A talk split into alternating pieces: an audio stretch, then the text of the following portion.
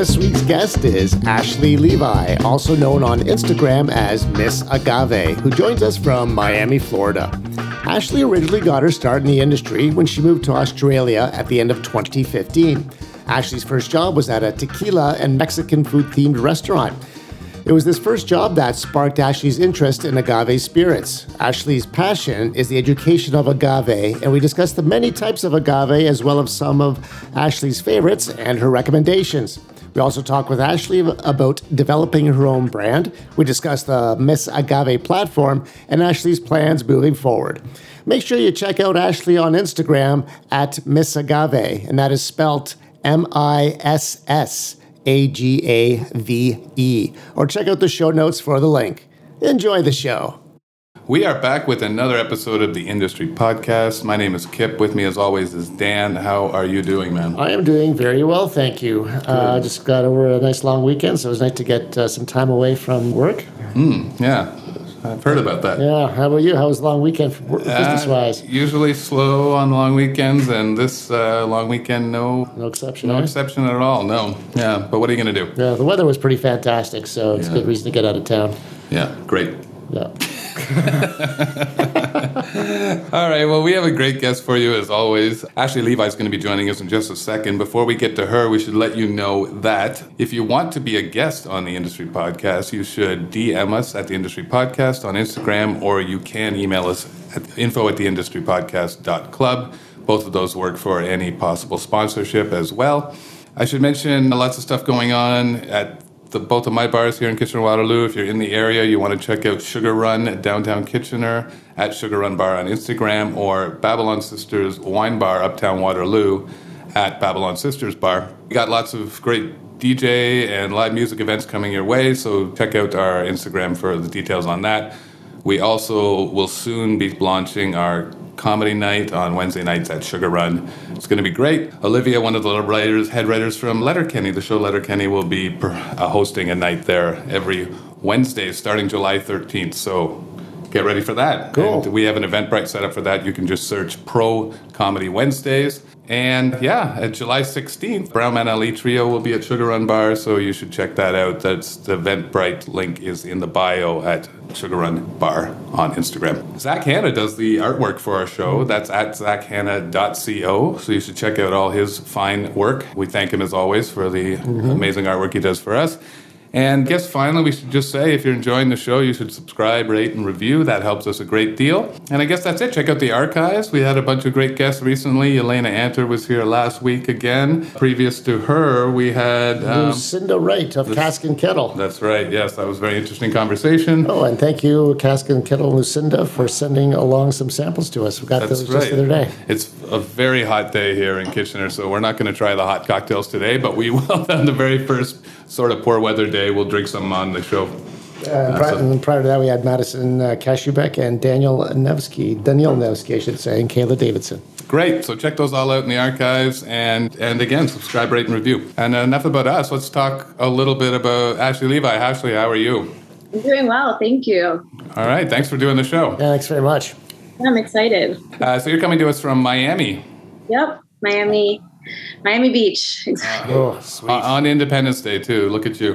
that was nice of you to take a, take your holiday time with us. We appreciate it. So let's talk a little bit about how you got your start in the service industry, and then we'll talk a little bit about the whole Miss Agave. Yeah, cool. So I've been in the service industry for about seven years. I moved to Australia at the end of 2015 after grad- graduating from college. And it was just like my first job out there. I always assumed I was going to work in the service industry because I figured what better way to meet people in a brand new city that I don't know anyone at than working in a, in a service in, in a restaurant. And so uh, the one spot that caught my eye, it had this huge neon Ghostbuster sign at the front, Ah. and it was a tequila bar, Mexican restaurant. And I was like, are they hiring?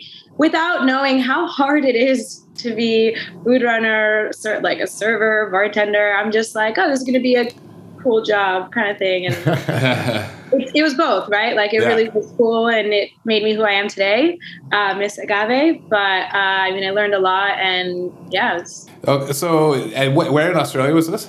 Melbourne. Melbourne. Okay, so I've been to Melbourne. It's pretty cool there, pretty laid back. I don't remember that Ghostbusters bar, but it's probably after my time. But uh, talk to us a little bit about what you learned while you were there with regards. You said you started as like a busser and then kind of worked your way up. I mean, I started uh, like in December. So you're talking about like holiday. It's summer in mm-hmm. December out there, but it's still like Christmas and like holiday season. So very, very busy. A lot of like work group like bookings and and all of that. And so yeah they put me as a as a food runner and i would you know best way to learn table numbers and and all that. And then finally got myself a little like learn the food started getting got the what do you call them? Like the handhelds and yeah. taking orders. And then in pre-shift sometimes i'll just like tell you what section you're in. And like randomly I'd be, be at the bar. And I'm like, what are they doing? But I mean, you know, learning what's in a Tommy's margarita versus a regular margarita. But the one thing that they uh, gave me the first day was this thick red binder and it was filled with all this information about different chilies from Mexico. So learning like the cuisine and then everything about tequila. And I would like read it and study it. And we really had to know what was on the back bar. When people would order tequila, it would come with like a chaser, like a sangrita or verdita shot, and you had to bring the bottle to the guest and like tell them something about it. Mm-hmm. So like server trick, you end up picking like one one to two and you kind yeah. of give everybody the same spiel. But it was like I remember my first day, someone asked me, I'm like, I don't know. So I go to the bartender and it's this like English guy, Kyle. And I was like, what do I give them? And it was like super busy. And he was like, just pick one, you know, like and I was like, he's right. Yeah, just just pick one. And I did. Yeah. It was Arette, Arette reposado, which I still love to this day. Oh, nice. And so, like, were you just trying to figure out, like, Googling it learning on the fly about, like... I, I guess, you know, like, honestly, a lot of the bottles have information about them. So I would kind of sure. just read the label. Right. But we did get trainings. So that also helped, like, choose. Yeah, so this sounds uh, pretty similar to Sugar Run, which is one of the bars that I own, but with the difference is rum. So we have like hundreds of different kinds of rums, and I'm always trying to get our staff to do the sort of the same thing, learn a little bit. We'll do like, okay, today we're going to feature this rum. Everyone try it, learn a little something about it, and go see how much of it you can sell tonight. It's a really kind of effective way to get your staff to sort of, first of all, they, they figure out what they like, and therefore that's what they want to sell. but then also, like, it really increases the knowledge base.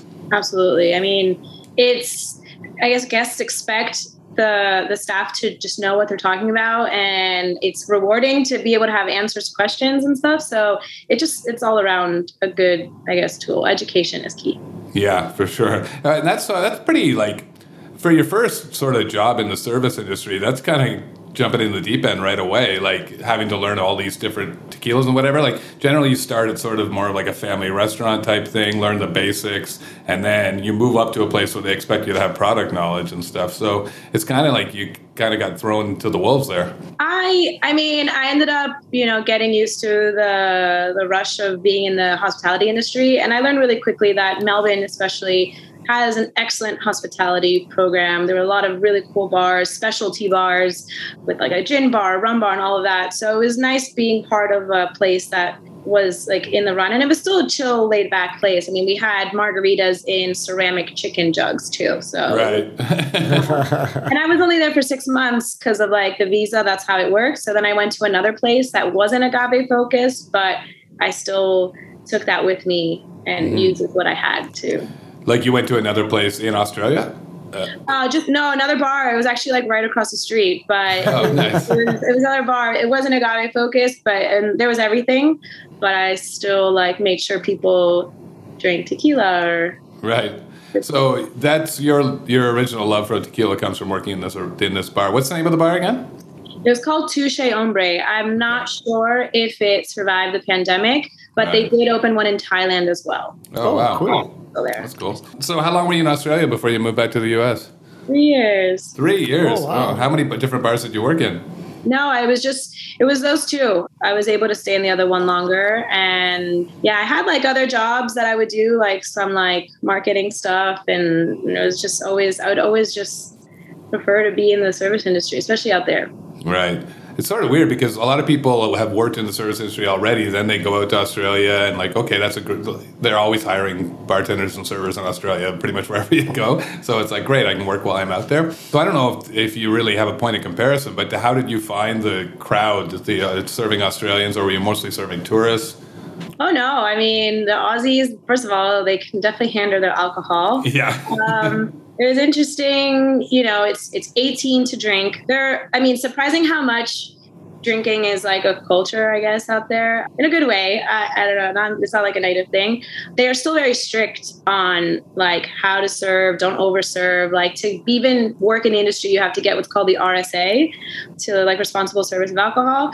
Uh, but no, I mean it was it was interesting. People just you know most people order a drink with their food, which is not always the case, I guess here. Mm. Um, like my parents never really ordered alcohol with their meals when I would go out with them here. So I don't know. Overall, it was interesting. It's weird. Uh, Canada and US are a little bit different that way, where it's people don't always get alcohol when they go out, but I feel like in Europe and in Australia, maybe a little bit in New Zealand as well, that people it's that is definitely part of their culture. It's like you if you're of age, you're definitely not going out for a meal and not getting a drink. Yeah, even if it's like a little beer, wine, something. Yeah. Well, that's good. It pairs well with food. People should do more of that. so, what made you decide to move back stateside? Had to. There's just my visa ran up, and it was just easier to come home as much as I was like, no, I'm going to go somewhere else. I had this like very different perspective of life. I don't know. Out there, it was very work to live.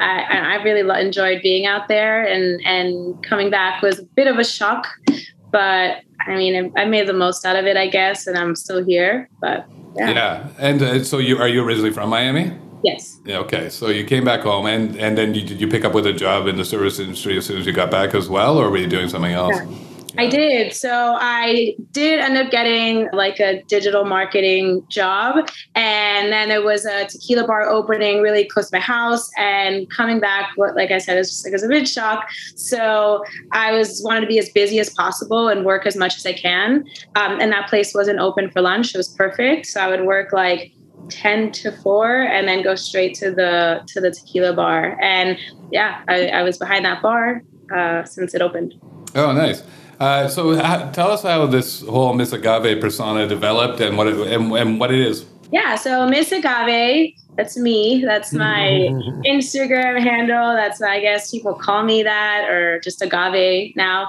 M I S S. I'm not Mrs. Agave. I'm not married to the Agave. Uh, but I guess so. When I moved back and I was working in this bar, it was in Fort Lauderdale, and it it was a change being in the hospitality industry overseas than it is here. Mm-hmm. And I loved having like all these tequilas behind me and trying to explain to people like, oh, you should try this one, that one. And I learned really quick. Not everybody cares what I have to say. Not everybody's really there for the tequila. It was a new place, so they're, they're going to check it out.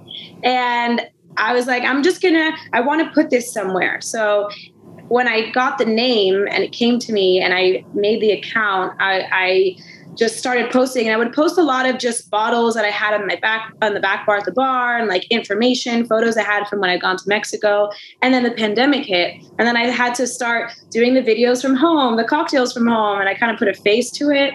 And then I had a logo in the works, and then the logo kind of helped establish like a brand, which I guess is me. Right. Uh, and and then I don't know. Ever since, it's just Miss Agave and so, so, what are you hoping to accomplish with this? Like, it's basically an Instagram profile is the main source of it, correct? So, like, what what are you trying to get across? Is it just love for tequila, education, just cool videos? What like, or all of the above? Yeah. Oh, so there was really no in, intention behind it. The, the logo, like I was saying, it really, I just wanted to get that image and make it live, I guess. And I, I really like it. And, and my passion is the education of agave spirits. So even till now, I'm still a bartender. I work at a mezcal bar. I've I keep learning. I'm still learning about different brands, different spirits, different practices. Uh, maybe something that I would drink two years ago, I would rethink now. And maybe the opposite. And so we'll see. Like my passion is the education. So I want to continue learning, going out there to Mexico and, and digging in, but also being behind the bar right now, I think is a perfect place to do that as mm-hmm. well as online. Okay, so maybe talk to us a little bit about. We have had some people, uh, very tequila focused people on the show here before, but for anyone who hasn't listened to those episodes, shame on you, first of all. But mm-hmm. second of all, for maybe people who aren't as familiar with, say, the difference between, like, like what, what are some of the big myths in the agave industry, or what are some of the misnomers, or like maybe you can even just explain the difference between mezcal and tequila for our listeners? So the one thing that I've made many videos on, and uh, it's that mezcal is not smoky tequila. Right. I know that people come at me and they're like, it's just, it's a good way to explain it. You know, not everybody has the time to get behind the bar. But, you know, when it comes to tequila, mezcal, raicilla, bacanora, those are agave spirits. They come from Mexico. They're protected within denominations of origin um, in Mexico. And there's like laws behind uh, how to you know what what defines a mezcal what defines a tequila so the term mezcal comes from a nahuatl word uh, cooked agave so that's why any agave spirit is technically a mezcal and right. It's going to be confusing. So, yeah. in a way, so tequila is a mezcal and mezcal is a mezcal. Right. That is a cooked agave. So, I mean, they're all different. It comes to different uh, agaves, different cooking processes, different regions, right. um, and and they do technically taste different. Uh, so, okay, well, correct me if I'm wrong about this because I probably am. So, what you're saying is like it's all technically mezcal, but what makes, for instance, cognac is brandy, but cognac has to come from the cognac region of France to be called cognac. Or, or, champagne is sparkling wine, but it has to come from champagne to be designated as champagne. So similarly, tequila has to come from the tequila region where it's is 100% blue agave plants, correct? Mm-hmm. Oh, I'm fucking nailing this. Oh. Yeah. I, had to reach into memory banks. But well, that's, that's the analogy. I mean, the whole champagne and comes from champagne, and if not, it's sparkling wine. It, it, works the same. I mean, tequila used to be called vino de mezcal de tequila, a wine of mezcal from tequila. Tequila is a, a town. Mm-hmm. Uh, that's where the name it kind of stuck. So, so yeah, I mean, it's not the only region where tequila comes from, but yeah, if, if you've had tequila, every single tequila you've ever had, and every tequila on on all back bars are all made from the same one single blue Weber agave. Um, mezcal, there's over 40 different varieties. Uh, raicilla, there's about like five or six. So that's definitely one reason. So one of the big issues, in my understanding, but you know more about this than I do, so is that one a big problem right now is all these celebrity tequila brands are creating a shortage in blue agave plants. Is that accurate? So there is a lot of negative talk. I, I make fun of them myself because I am not my, my, videos aren't going to be the downfall of Casa right, yeah, yeah. Accepted that. Uh, I, you know, the whole shortage of agave things, you, it was, de- it's definitely a thing before because they would produce enough or they would they would plant a bunch and then seven years time then they had too much because that's average how long it takes for the agaves to grow. So then they would plant less and then it would just be a spike every eight seven eight years right? I got it. No. now they're they're just they're pretty they're, they're they're pumping them out. And also with all these modern technologies they're not even they there is a select a few brands that don't even wait for the full amount of time for the plant itself to grow. Right. So they're not they're pulling them at three years to make us the spirit and that's a whole other thing. And and then when it comes to the, the, the celebrity brands, you don't have to be a celebrity. There there are plenty of people that have an idea to go to Mexico and make a brand. And I feel like there's maybe a good approach and a bad approach, right? If you're there just to be another brand out there and it all comes down to marketing, then it's kind of a problem. But it's it's it's not good for the industry no. And also I guess the flavor profiles that are usually compared to when you're talking about celebrity tequilas, it's not like doesn't taste what to me tequila should taste like half the time. So I feel like you're training these palates to want this sickly sweet spirit, and then you try to introduce them to these like good brands and you know traditional brands, and it's like, oh no, that's bad, and I'm just like, right, right. Whereas really, like it, it it's kind of funny because maybe it's just because I'm older, but like when I grew up, everybody was just drinking like Cuervo Gold. So I thought that's what tequila was, and I just thought tequila tasted like shit. So forever, that was my end. Like anybody time somebody brought up tequila, I'd be like, fuck that. Then I went to Mexico and realized, oh my God, there's so much delicious tequila. I've just been drinking garbage because it was the most popular rail brand that, and if you ordered tequila in a bar, that's what you would get, right?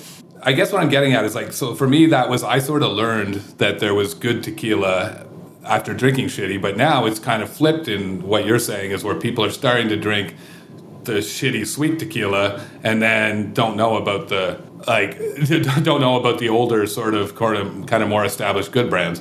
Yeah, I I mean, not everyone's going to be a purist. Not everybody really cares, right? And right. so, as some as people like us in the industry or like me are super passionate about it and and do care about the future of the agave because it's not so much the overproducing of it. There's also issues with the fact that there's all these modern machinery essentially changing the way tequila is supposed to taste anyways and also being a monoculture we struggle you can you can argue that you know we could lose the plant as a whole which could be another topic or the next topic but right. yeah i mean i'm in the same. When i got to australia i hated tequila. I because i was used to you know i'm a miami girl i was used to the cuervo and i just i wasn't having it. And when I started tasting good stuff, I was like, oh, okay, this is so different.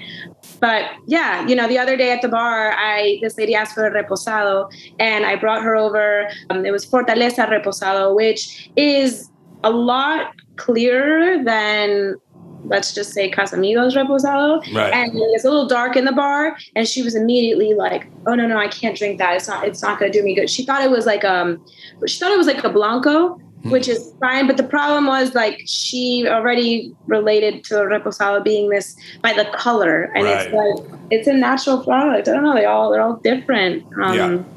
So yeah. Oh, so maybe describe to our listeners the difference between Blanco, Reposado, and Añejos, just so people understand what where why sometimes they're different colors, sometimes they don't need to be, etc. For sure. So tequila, it starts off as an, an, agave. They cook it, they crush it to get the juices out of the fibers. It gets fermented and distilled, and the purest form of the agave spirit, it comes out clear, which is your blanco. It's unaged. It may rest in glass, which is not aging it, but it doesn't touch a barrel. So then reposado is a blanco tequila. So they are all essentially blancos that gets placed in a barrel. It could be like ex-American bourbon barrels. They've done rum barrels and it, it's two months, so 60 days, up to a year. But then once it hits that one year mark to three, it's considered an añejo. And then three plus five is is an extra añejo. Right. So I always say there's no better or worse. It comes down to preference. The barrel is going to add sort of flavor in a way, like it'll right. I guess caramelize it a bit more. And they're more expensive because more time is going into them. Yeah. Yeah, exactly. And yeah, expensive doesn't always mean better. Then that's that goes across all forms of spirit, wine, whatever, beer. Like we, there's this misnomer that if it costs more, it must be better. And once you say, it's the best thing about spirits or wine education is learning that that's not the case, right? Like you can get. So okay, so let's talk about some of your favorite brands. I want to attack it in a few different ways. Maybe let's start with tequila, and then tell me one that you think is super. Maybe people don't know enough about that is one of your favorites you can tell me your exact favorite, or and you can tell me maybe one that's a good value, and then give me one that's just overpriced shit. Okay, so top brands would go Fortaleza's up there. I'm pretty sure every agave enthusiast has that one there. It's Los Abuelos in Mexico, but uh, Fortaleza outside of Mexico. Tequila Ocho is also there may not be as known. I know it's it's pretty big in the uk um, and in the states it's just it's a great brand. I've seen it at total wine so it is available. And they focus more on like agave Um, so they do a lot of like terroir, like different uh, ranches. So it's kind of like vintage. They say they, I've heard them say like you know buy three, one for now, one to share, and then one you save for. Oh, nice. Yeah. Time. One I guess affordable. Uh, uh, it's Tapatio. Definitely, it's it's it's just it's a great one. They have an overproof one, which is excellent. That one was quite delicious, and I tried it at their distillery. So Tapatio. Okay. And overpriced uh, Clase Azul. And oh wow! I didn't see that one coming. Okay, because that, that's good to hear. Because um, it's now you're not saying it's. Just, are you saying it's you wouldn't even recommend that tequila, or are you just saying they charge too much for it? No, I wouldn't recommend it. I yeah. think that's one of the ones that people, you know, they focus solely on their reposado. While they do have a blanco, I know they, I know they have a couple of mezcals, but you know, I think it's another one where I'm not going to run them out of business. It's right. it's there. It's the bottle. Everybody recognizes it. Sure. And I've seen bars price it for sixty dollars a shot. And Crazy. Yeah. Paying a lot of money for that bottle, and the bottle is beautiful. Like I I, I get it, but yeah, nobody can argue the marketing is good. uh-huh. yeah. Okay. So that's great. So can we do the same thing with mezcal? Yeah, but you know, I will say with mezcal, it's a little it's a little harder just because it's more so by agave. So, kind of, I mean, you could almost say that with tequila by batch. A lot of people look at the lot numbers and say maybe this one wasn't so good, but that one was. But with mezcal, it's kind of like all over the place just because, you know, it is a preference thing, kind of like wine with grapes. Like, I mm. prefer the Karwinski agaves from one brand versus, you know, maybe a Tepeztate from another but we'll try. So okay. the Cinco Sentidos, I've pretty much enjoyed almost everything that I've tried from them. Cinco Sentidos, it is a brand in itself, but it's more so like a they go to different palenques and gather batches of what they can from like local from local palenques. So it's not like I don't see you wearing like swag from Cinco Sentidos. Right. Yeah, yeah, yeah, they like represent the other people under their brand. Um, and they have a really cool bar in Oaxaca. The Rey Campero, I'm a good fan. I'm a big fan of. Rey Campero has a very large selection of different agave varieties. So if you're someone that doesn't has only tried Espadin, which Espadin is the most common agave variety for mezcal, just because it takes takes the least amount of time to grow and yields a lot of sugar versus something like a Tobala and Cuische. So I drank a lot of this in Chicago last week. I saw it all over Oaxaca and I I can't find it in Miami, but it's C U I S C H E. Mm-hmm. You can find it brand, they're great. And then over over I don't know if overpriced, but I'm just gonna 400 conejos is a uh, no go. A no go? Okay. but that is a popular brand, so that's that does fit into what we were talking about. So, what are you looking to do with the whole Miss Agave going forward? Are like are you focused? I know you're focused on education, but is there any? Do you have any plans to expand this into something more of like? like an online class or, or are you just happy doing it on Instagram and gaining followers?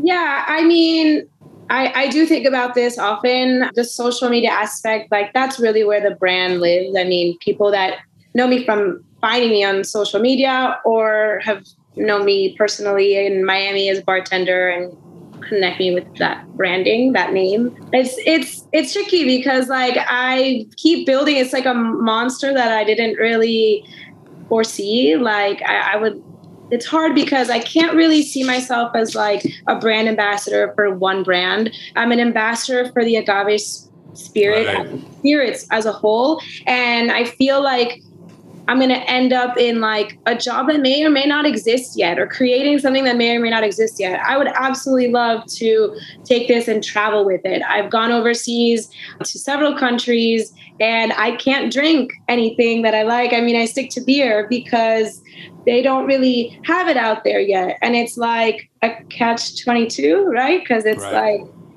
I want people to taste tequila and, and mezcal and have it everywhere and enjoy it, but also this isn't something we want to keep uh, mass producing to the point. I mean, I want Mexico to like make the money and the palenques make the money, but do you see what I'm getting? Like some yeah. of these take 25 years to grow. Like imagine trying to speed up this process so like they can export it everywhere and then with some cases you might not even see Mexico even getting or keeping most of it, you know. So it's kind of an interesting sort of catch 22 that you bring up as well uh, on a different level in as opposed like you you're really just trying to push support for agave. And so bringing up like not wanting to tie yourself to a specific brand because then that's a completely different job but the easiest way to monetize it for sure but now you're essentially shilling for a brand. And I certainly know a million brand ambassadors are lovely people and do a great job pushing their brand. But when you, if you really talk to them off the record, quote unquote, then they might not even be repping their favorite brand, right? You know what I mean? Like they, like someone who's a whiskey uh, fan and has found themselves working for a certain brand. Now their whole job is to push a certain kind of whiskey. They might like that whiskey, but it might not be their favorite one. So it'd be interesting to see if there is a situation in the future where you can go travel around the world just preaching agave uh, in without being and and be able to monetize it without um, without being tied to a specific brand. Yeah, I mean, I've worked with some brands where, and they, you know, that's the agreement. Like, you know, you can't take away the Miss Agave. Like, that's that's established. Um, so that would be great if like I could find brands that I love and also, you know, because I also need the brand, right? Like right. I could go out there and talk agave, but I need the brand. So it's like when I've done like little bartending events or virtual stuff, I need a product. Yeah. You know, so sometimes I'll have to contact these brand ambassadors. So it would be cool to have, I guess, a collaboration or or something with you know the brands that I love and support. Understanding that I'm like the new kind of brand ambassador. That it's it's you know Right. And I think I, that you're onto something there. I really do. Like, I think that you might be creating your own job here, just as we're even talking about it, kind of like, because that, I, I think for me as a guest at a bar, if I was going to go and learn about making craft cocktails with uh, tequila or mezcal or whatever. I would certainly like to have, or if it was just a tasting night where you, an education night, you'd want to be uh, introduced to as many different kinds of brands as possible, as opposed to just sticking with the one the whole time. So, yeah. h- how do we make this happen? Um, start off by just doing it without support, like right. Yeah. So just using all the brands and I don't know, getting some samples from brand ambassadors if possible, and then eventually showing that it's it's a viable like it works you right. know because also like people can read through like the bias and and and the fakeness and you know i know that like certain brand ambassadors will like send me like an eye rolling emoji or say something negative about a brand that i'm like posting about because it's not their brand and i'm like what like yeah, but I don't understand that mentality in anything. I, I'm a firm believer in the rising tide lifts all boats approach to anything we do. So if you if you could find a couple different brands who are willing to let you do your thing, how is that not going to help them all? Exactly, exactly. I mean, I hope that I can. You know, I, I am a bartender, right? So I always say, like, I understand that, like, some brands need are going to be in the well, right? We're at the point where mezcal is in the well. Five years ago, that was not the case. There wasn't a well mezcal. Somehow there was room in the well, and we all have a mezcal there, and I'm probably a mezcal cocktail, if not two, right. on most bar menus across America. But you know, so hopefully, what my I guess my own uh, education and my own understandings and what I share, I can get an authority as well and trust and uh, from I guess the followers, the people that watch my content, and the brands to then eventually be able to like say, hey, look, like it's going to benefit everybody. Right. That sounds actually kind of like uh, what Daniel Nevsky was talking about. Yes. Indie bartender approach, where you're the brand and you associate yourself with multiple uh, companies and stuff and sell it that way. It's pretty interesting. You should check it out, actually. Yeah, he's uh, the indie bartender or at the Cocktail yeah. Man, I believe. Yeah, um, indiebartender.com. Yeah. And yeah. he has like a pretty interesting site, actually, where you can, uh, he just lays everything out yeah, it's like because that's what he's done. He's sort of promoted himself as the brand, as the bartender. So that might be something you could look into. But I would certainly look into that site for sure. And thanks so much for spending time with us on uh, Independence Day. Happy America's birthday to you, as much as you might be feeling or not feeling that right now. Just tell our listeners uh, exactly where they can find you online, so everybody can get some uh, agave education. Yeah, thank you, thank you guys for having me, and I'm excited, you know, to listen to this back later. So Miss Agave, M I S S Agave, A G A V E. That's my handle on TikTok and Instagram. And yeah, that's where you'll see my content. awesome. Well, thanks again. Perfect. Really appreciate it, Ashly. And uh, yeah, look out for Ashly coming to an area near you, preaching all different kinds of tequila and mezcal, not brand dependent. Yes. thanks again. Wonderful. Thank you very much for joining us. Thank you so much.